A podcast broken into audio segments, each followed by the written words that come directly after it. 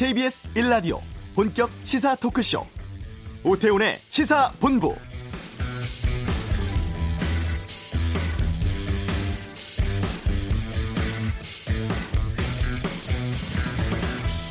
국회 본회의에서 안건을 심의할 수 있는 상태로 만드는 행위를 부의라고 합니다.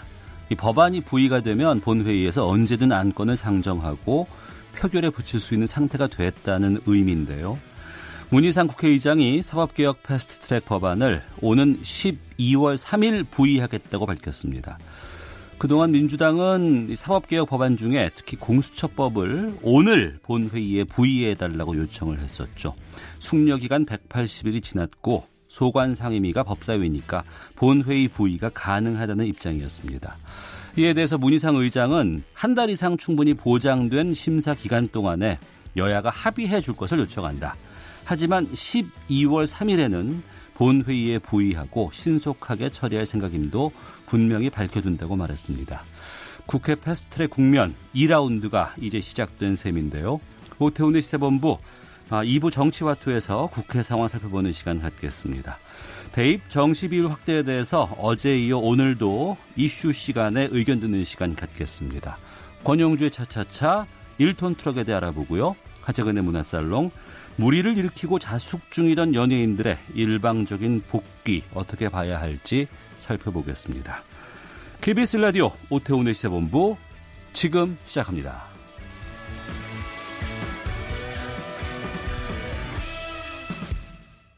네, 이 시각 핫하고 중요한 뉴스들 정리해 드립니다. 방금 뉴스 KBS 보도본부의 박찬형 기자 나오셨습니다. 어서 오세요. 네, 안녕하세요.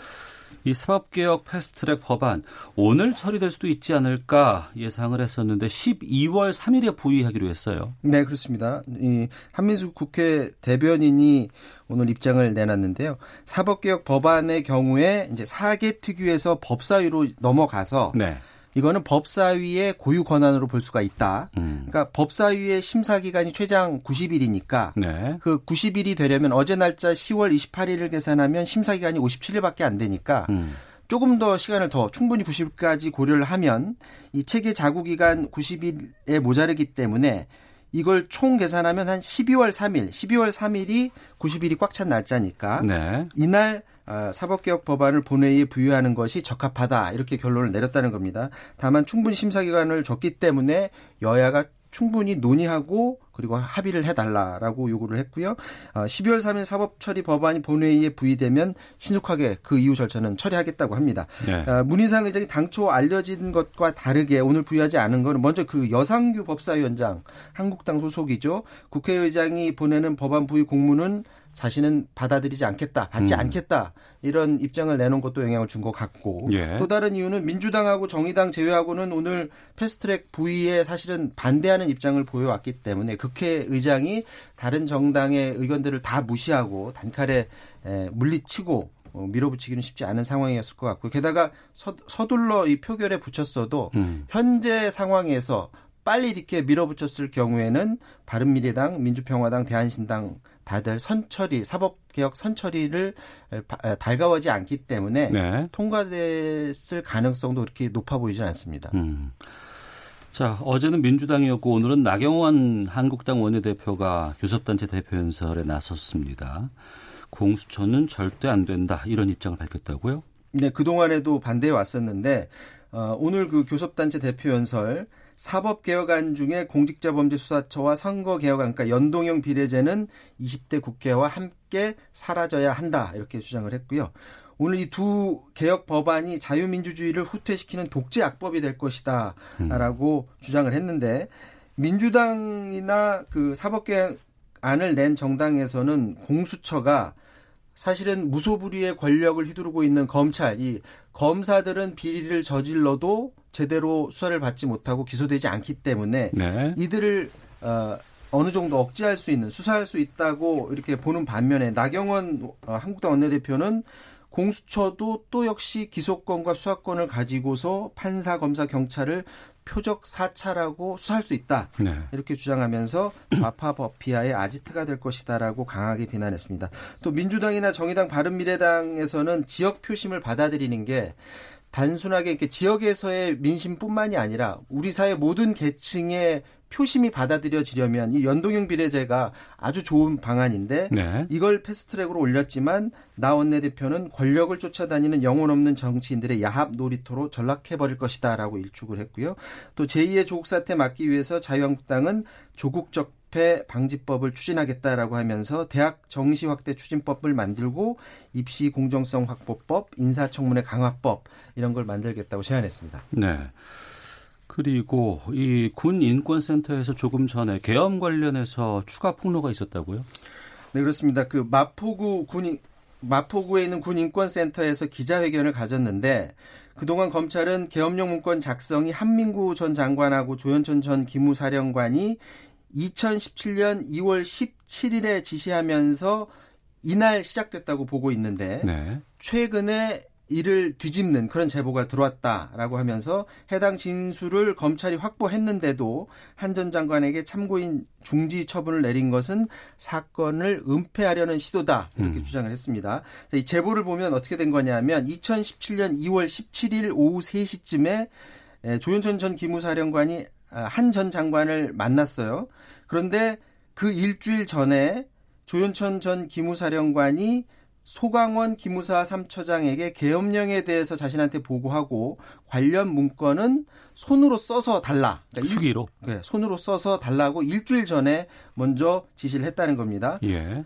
그리고 실무자인 한 서기관이 같은 달 16일 그러니까 장관하고 만나기 하루 전이죠. 자필 문건을 어, 조전 기무사령관한테 보고를 했고 조전 기무사령관은 어, 이 소 전 처장에게 16일 테스크포스 구성을 지시를 했으니까 한 전 장관이 2월 17일 조전 기무사령관에게 계엄령 검토를 최초로 지시했다라는 건 거짓이다. 이미 일주일 동안 많은 일이 이루어져 왔었다라고 네. 주장을 했습니다.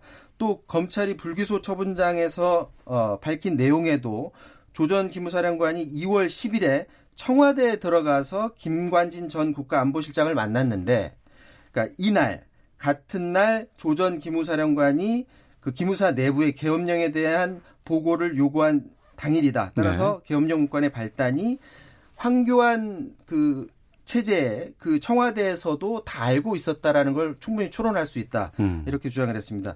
또 제보를 들어보면 검찰이 지금 계엄령 관련해서 문건을 총 10개를 지금 가지고 있다고 해요. 검찰 쪽에. 예. 이건 이제 주장입니다. 10개를 가지고 있는데 검찰이 이 문건의 실존 여부 정말 가지고 있는지 그리고 어떤 문건이 계엄령 문건의 최종 본인지 확인을 해야 되는데 확인을 하지 않고 있다라고 음. 하면서 확인해 줄 것을 촉구했습니다. 네. 하나 더 보겠습니다. 비정규직 노동자 줄이겠다는 건 이제 현 정부의 기치인데 지금 임금 노동자 가운데 비정규직 비중이 늘었다는 조사 결과가 나왔다고요? 이게 이제 정부 발표여서 통계청이 더 당혹스러워하고 있는데요. 그 8월 기준으로 해서 비정규직 노동자가 748만 1000명으로 조사됐는데 전체 임금 노동자 가운데 비중이 36.4%입니다. 네. 이건 이제 정부 조사고 민간 노동 관련 연구소 조사는 훨씬 높습니다. 40여 퍼센트로 나오는데 음. 어쨌거나 통계청의 그동안 계속한 조사 결과로 비교해 보면 지난 2007년 3월 조사 이후 월별 기준으로는 지금 가장 높은 비정규직 비중을 지금 차지하고 있습니다. 숫자로는 지난해보다 86만 7천 명이 늘었고요. 51만 4천 명이 늘어났던 정규직보다도 비정규직이 더 많이 늘었습니다.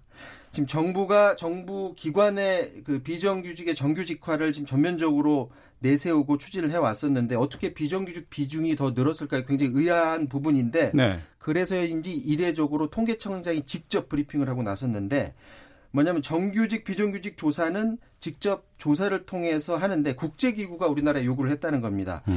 우리나라 조사 질문을 보니까 모자란 부분이 있다. 그래서 이번부터는 추가 질문을 해라. 앞으로 노동자가 앞으로 더 얼마나 더 이곳에서 일할 수 있을 것 같냐라는 그런 것을 물어봐서 고용 예상 기간을 질문 사항으로 넣, 어 보라고 했더니 네. 예전에 없던 질문이 들어오니까 음. 그 동안에는 어 뭐 계속 일하는 게 아니라 한 5년 있다는 내가 나가지 않을까요라는 대답이 이제 추가로 들어왔던 거죠. 네. 그렇다 보니까 이런 사람들이 다 비정규직으로 다 넘어간 겁니다. 그래서 그동안엔 정규직으로 분류됐던 사람들이 기간제 노동자로 넘어가면서 비정규직 비중이 굉장히 늘어났다라는 예사, 어, 말인데 네. 이 말대로라면 지난 수십 년간 우리는 비정규직 노동자를 정규직으로 분류했다는 거니까 음. 이 부분은 앞으로 관련 전문가들이 꼼꼼히 좀 더 따져봐야 될 그런 부분인 것 같습니다. 알겠습니다. 방금 뉴스 KBS 보도본부의 박찬영 기자와 함께했습니다. 고맙습니다.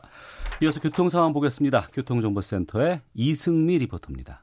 네, 이 시각 교통 상황입니다. 오늘처럼 미세먼지가 심한 날은 차량 공기 순환 모드를 내기 순환 모드를 설정하는 게 좋습니다.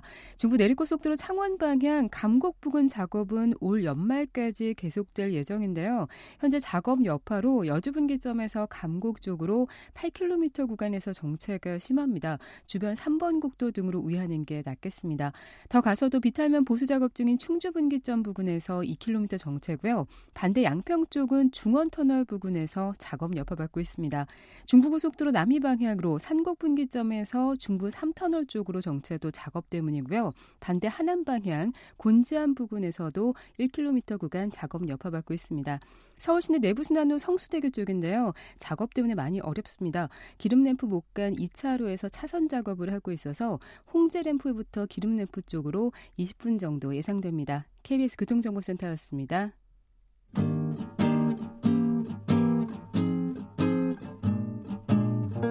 KBS 1라디오 오태훈의 시사본부 여러분의 참여로 더욱 풍성해집니다. 방송에 참여하고 싶으신 분은 문자 9730번으로 의견 보내주세요. 짧은 문자는 50원, 긴 문자는 100원의 정보 이용료가 붙습니다. 애플리케이션 콩과 마이케이는 무료고요. 시사본부는 팟캐스트와 콩, KBS 홈페이지를 통해 언제나 다시 들으실 수 있습니다. 많은 참여 부탁드려요. 네, 지난 금요일 교육부에서 정시 비율을 확대하겠다는 방안을 발표했습니다. 여기에 대한 여론이 뜨거운데요. 어제는 어, 정시 확대 방안의 문제점 지적하고 우려를 표하는 교육계 입장을 들어봤는데 오늘은 정시 확대가 필요하다, 바람직하다는 입장도 살펴보겠습니다. 더불어민주당 김병욱 의원을 연결하겠습니다. 안녕하십니까? 네, 안녕하세요. 분당을 출신 국회의원 김병욱입니다. 네.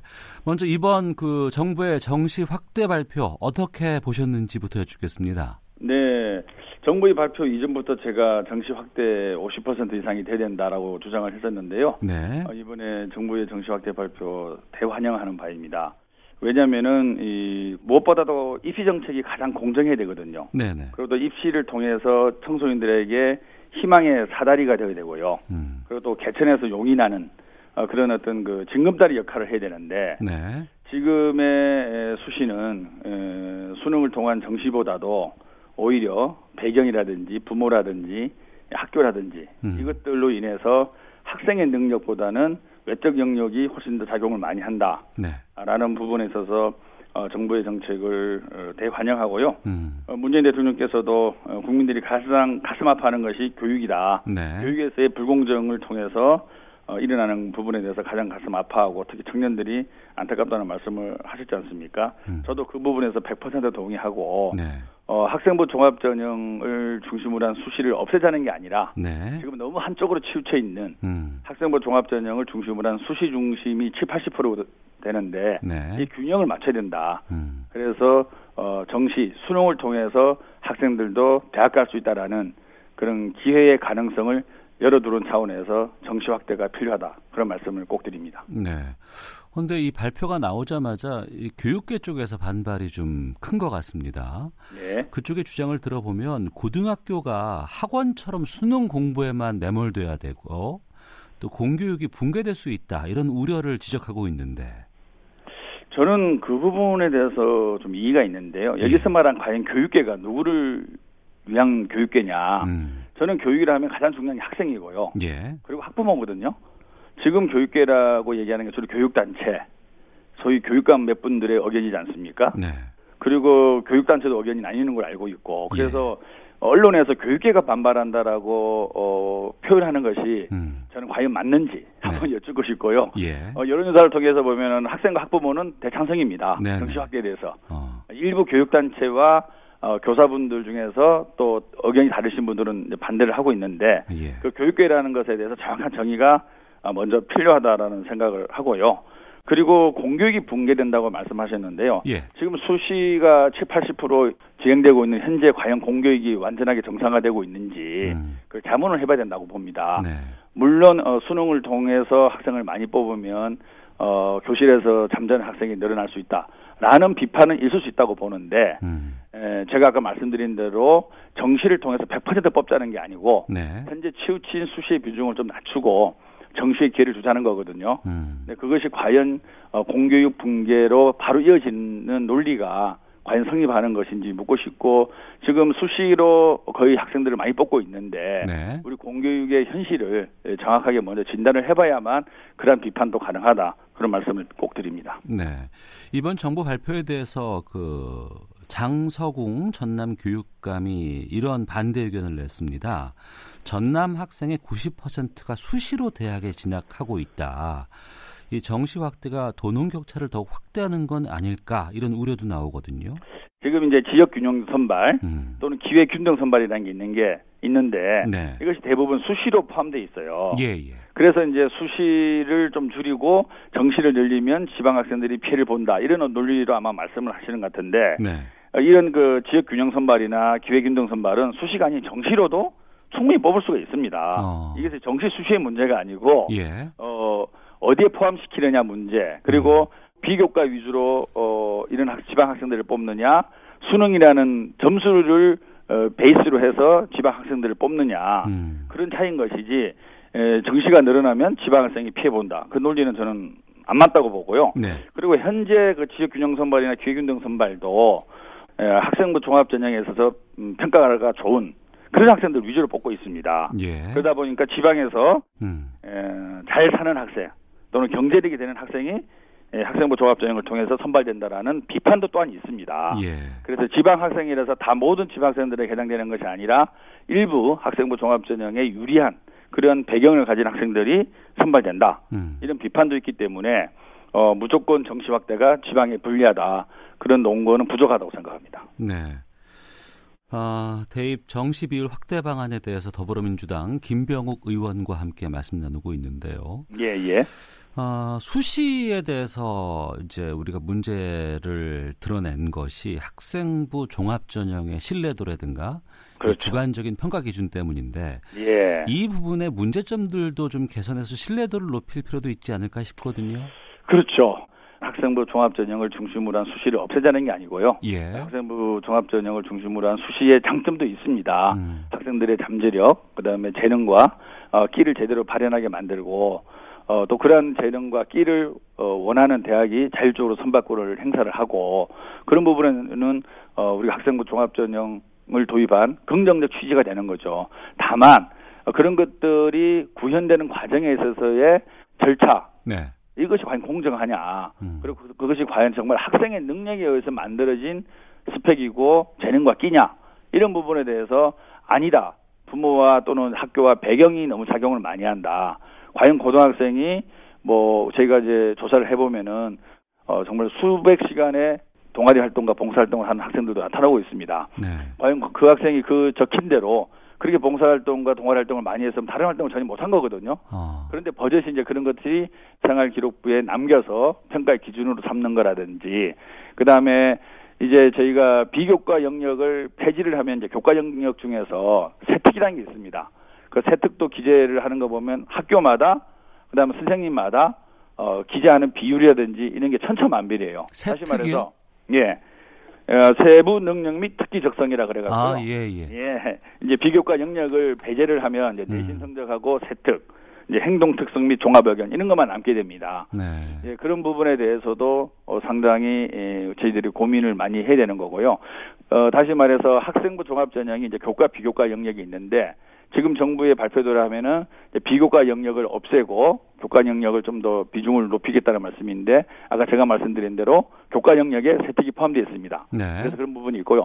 비교과 영역을 많이 줄인다고 했을 때 음. 과연 그러면 이것이 학생부 종합전형의 취지에 부합하느냐? 예. 학생부 종합전형이라는 게 학생을 다면적으로 보자는 거거든요. 네. 어, 그런데 이제 공정성의 문제로 인해서 비교과 영역을 어, 많이 없애게 되면은 또한 이것도 문제가 되는 거죠. 학생부 종합전형의 목적과 취지가 사라지게 되니까. 네. 그래서 학생부 종합전형의 취지를 살리면서 어떻게 공정성을 기할 것인가. 음. 이 부분이 상당히 어렵습니다. 네. 상당히 어렵지만 어, 지속적으로 고민하고 어, 교육계의 의견을 모아서 학생부 종합전형의 취지는 살려나가되 너무 어, 수시 비중이 높으니 정시로 들어갈 수 있는 학생들의 권리도 음. 좀더 넓혀야 된다. 그게 저희 주장입니다. 네.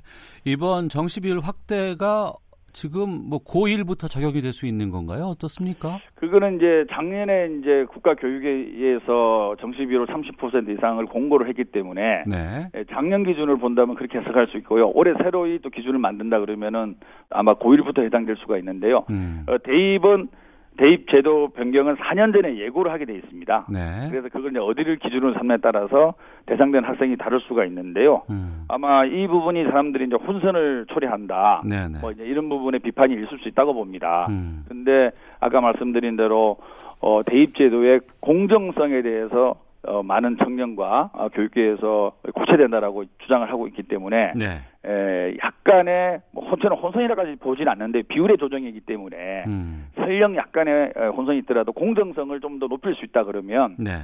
그리고 정시 확대를 학부모와 학생들이 원하고 있기 때문에 음. 충분히 저는 받아들여질 수 있다 그런 생각을 하고 있습니다. 네.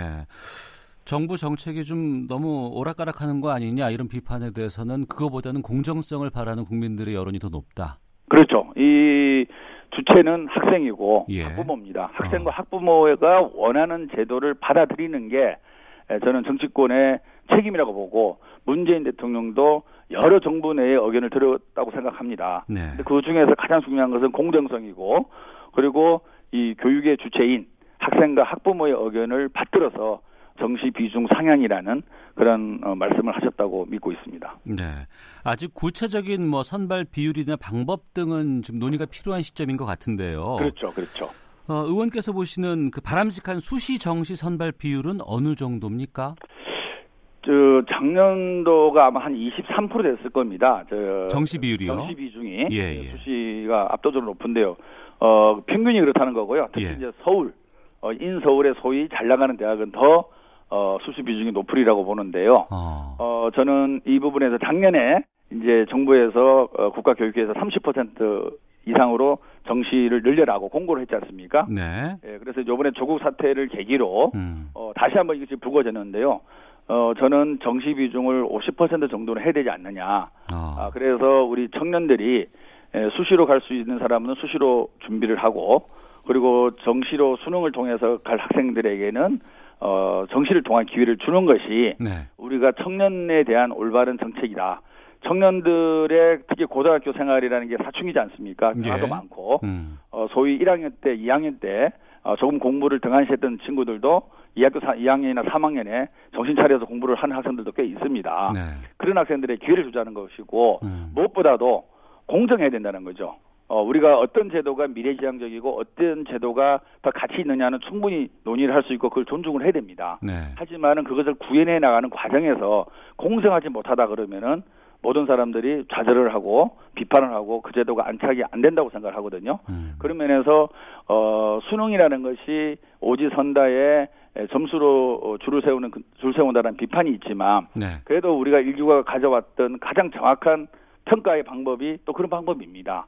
아, 본인이 시험 친 거에 대해서 본인이 책임지는 음. 그리고 그 과정에 있어서 오롯이 본인의 능력만이 반영이 되는 것이죠. 제3자의 평가가 아니라 네. 본인의 능력이 반영이 되는 제도가 바로 저는 수능이라고 보거든요. 어, 그런 면에서 수능의 비중을 50% 정도는 해주는 것이 지금 현재 우리 교육계가 처한 여러 가지 공정성 문제라든지 현실 면에서 가장 바람직하지 않을까. 음. 그리고 국민의 공감대를 이끌어내지 않을까. 학생과 학부모들이 찬성하는 제도가 아닐까 그런 생각입니다. 네. 이번 정부 발표가 빛을 보기 위해서 추가적으로 어떤 조치들 필요할지 끝으로 말씀 듣겠습니다. 저는 음, 문재인 대통령께서 많은 고민 속에서 어, 이번에 이런 결단을 내리셨다고 생각을 하고요. 예. 우리가 교육의 가치도 중요하지만 그 가치를 실현, 실현하기 위한 다양한 방법들이 있는데 과연 우리 교육 환경이 어떤 상황인가를 먼저 봐야 된다고 생각합니다. 아직은 우리나라가 어, 대졸과 고졸의 임금 차도 많고 또 어느 대학을 나왔느냐에 따라서 어, 대접과 지위가 달라지는 게 현실입니다. 네. 그렇기 때문에 약간의 틈만 있으면 우리 대한민국의 어머니 아버님들은 합법적 틀 내에서 최선을 다하는 게 또 현실이거든요. 네. 그러다 보니까 이제 편법이라든지 불법은 아니지만 다양한 방법들이 동원이 돼서 좋은 데 가려고 노력을 하는 예, 그런 과정에서 여러 가지 불공정 시비가 드러날 수밖에 없다고 생각합니다. 어, 이런 어떤 교육 외적 사회 경제 문화적 그 틀을 어, 한꺼번에 바꾸기는 어렵다고 보고요. 예. 그 바꾸기 전까지는 어, 공정을 담보로 한 대입 제도를 만드는 거 음. 그것이 더 중요하지 않을까 그런 생각을 하고 있기 때문에 네. 어, 공정성과 현실성을 어, 가장 우선적으로 두어야 되고 그리고 가치 지향성도 물론 돼야 되겠지만 그것보다는 어떻게 더 공정하냐 그리고 어떤 게 더 현실에 수용성이 있을까 특히나 어, 교육의 주체인 학생과 학부모님들이 현장에서 받아들일 수 있는 제도가 어떤 제도일까 음. 그것에 포커스를 맞춰서 어, 교육 정책을 만들어가는 것이 지금 이 단계는 꼭 필요하다 그런 말씀을 드립니다. 알겠습니다. 네. 말씀 여기까지 듣겠습니다. 고맙습니다. 네, 감사합니다. 네, 더불어민주당의 김병욱 의원이었습니다. 헤드라인 뉴스입니다. 딸의 표창장을 위조한 혐의 등으로 구속된 조국 전 법무부 장관의 배우자 정경심 교수가 구속 뒤 세 번째로 검찰에 나와 조사를 받고 있습니다. 검찰은 정 교수의 자산 관리인 김모 씨도 불러 조사하고 있습니다. 나경원 자유한국당 원내대표가 악성 댓글을 단 네티즌들을 무더기 고소한 사건과 관련해 대검찰청이 처분을 보류하라는 지시를 일선청에 내려보냈습니다. 대검은 사건마다 처분 내역이 제각각이어서 대검에서 처리 기준을 검토하고 있다고 설명했습니다. 한국 정부에 이어 일본 정부도 한일 양국이 징용 배상 문제를 해결하기 위한 경제기금 설립안 검토에 착수했다는 일본 교도통신의 보도 내용을 부인했습니다.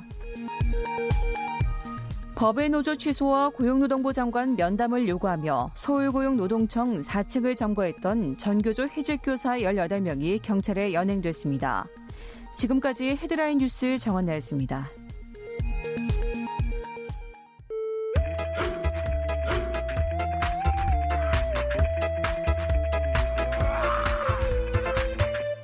오태훈의 시사 본부.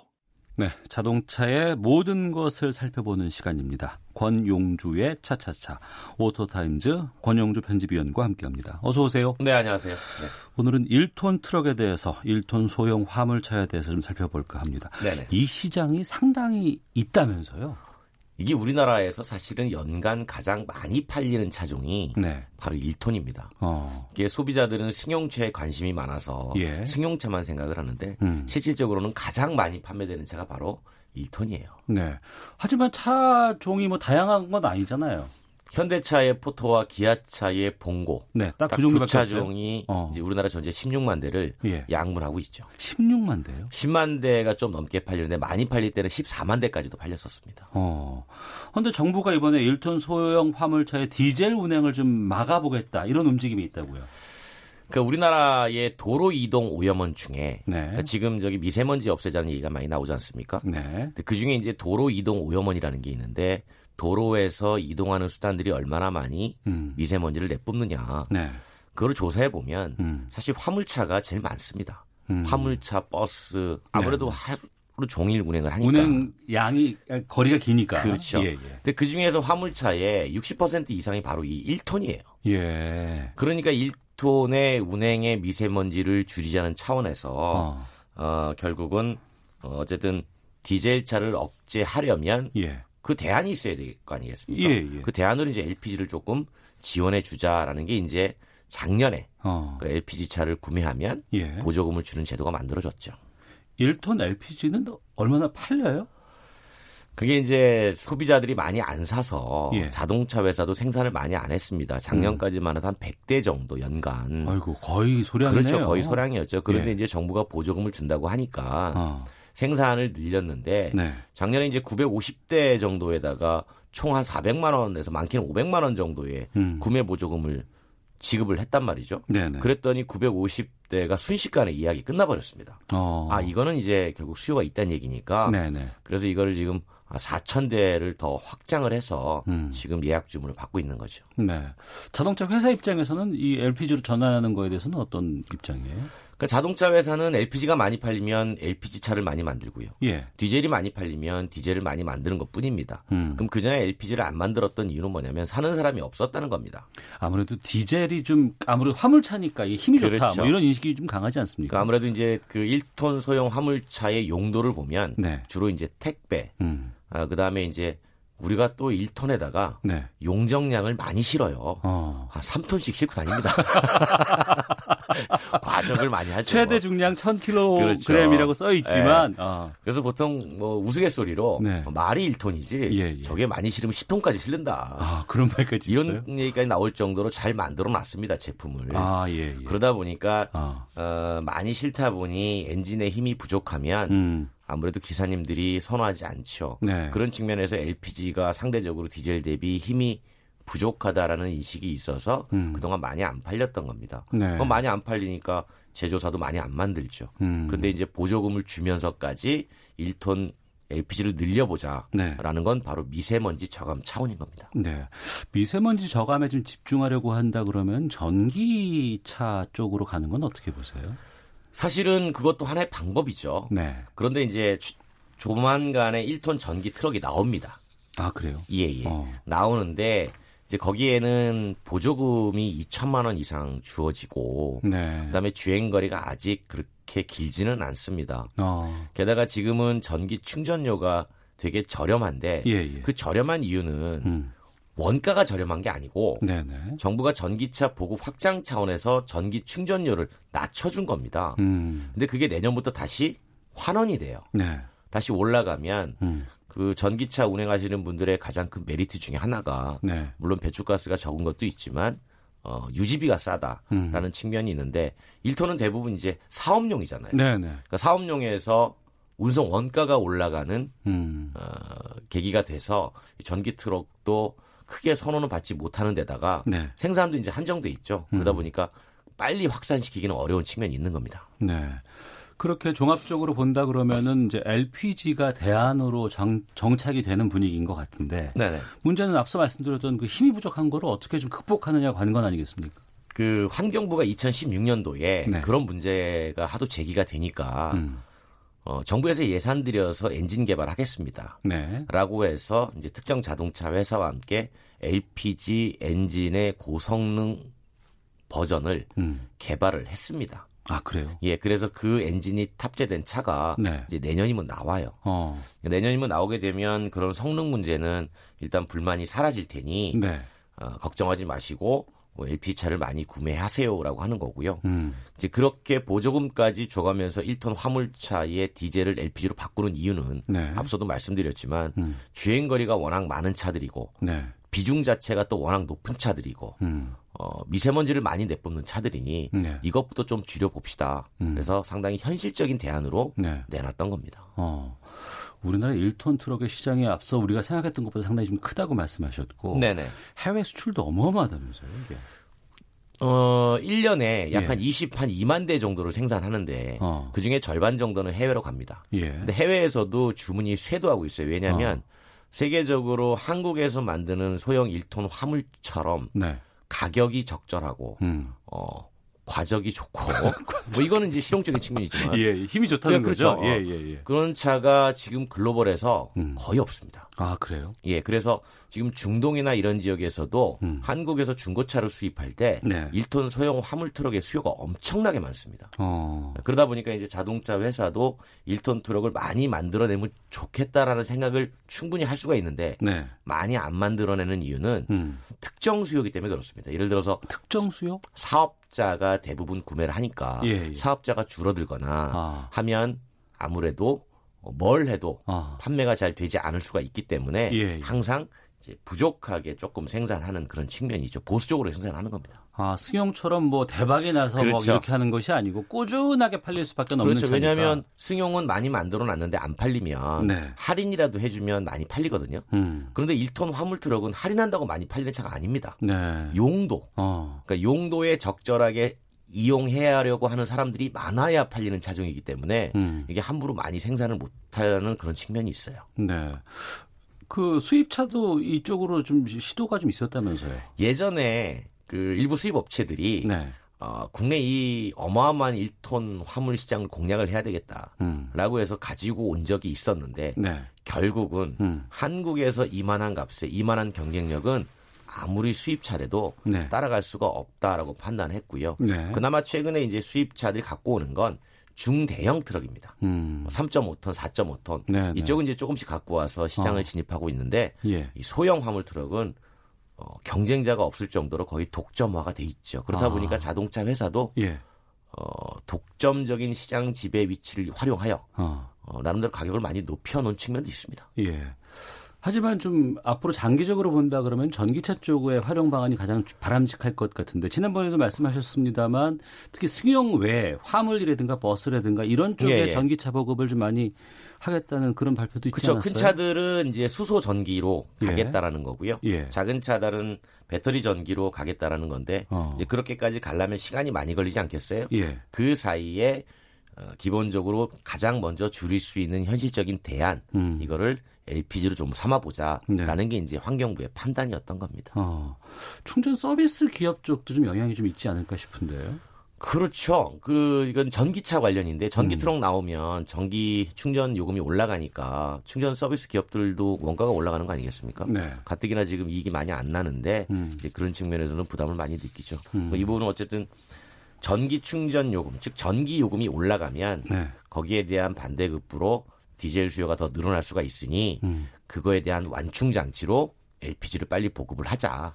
이제 그렇게 이해하시면 될 것 같습니다. 알겠습니다. 시장의 1톤 소형 화물차에 대한 입장들 살펴봤습니다. 오토타임즈의 권용주 편집위원과 함께했습니다. 고맙습니다. 감사합니다. 예.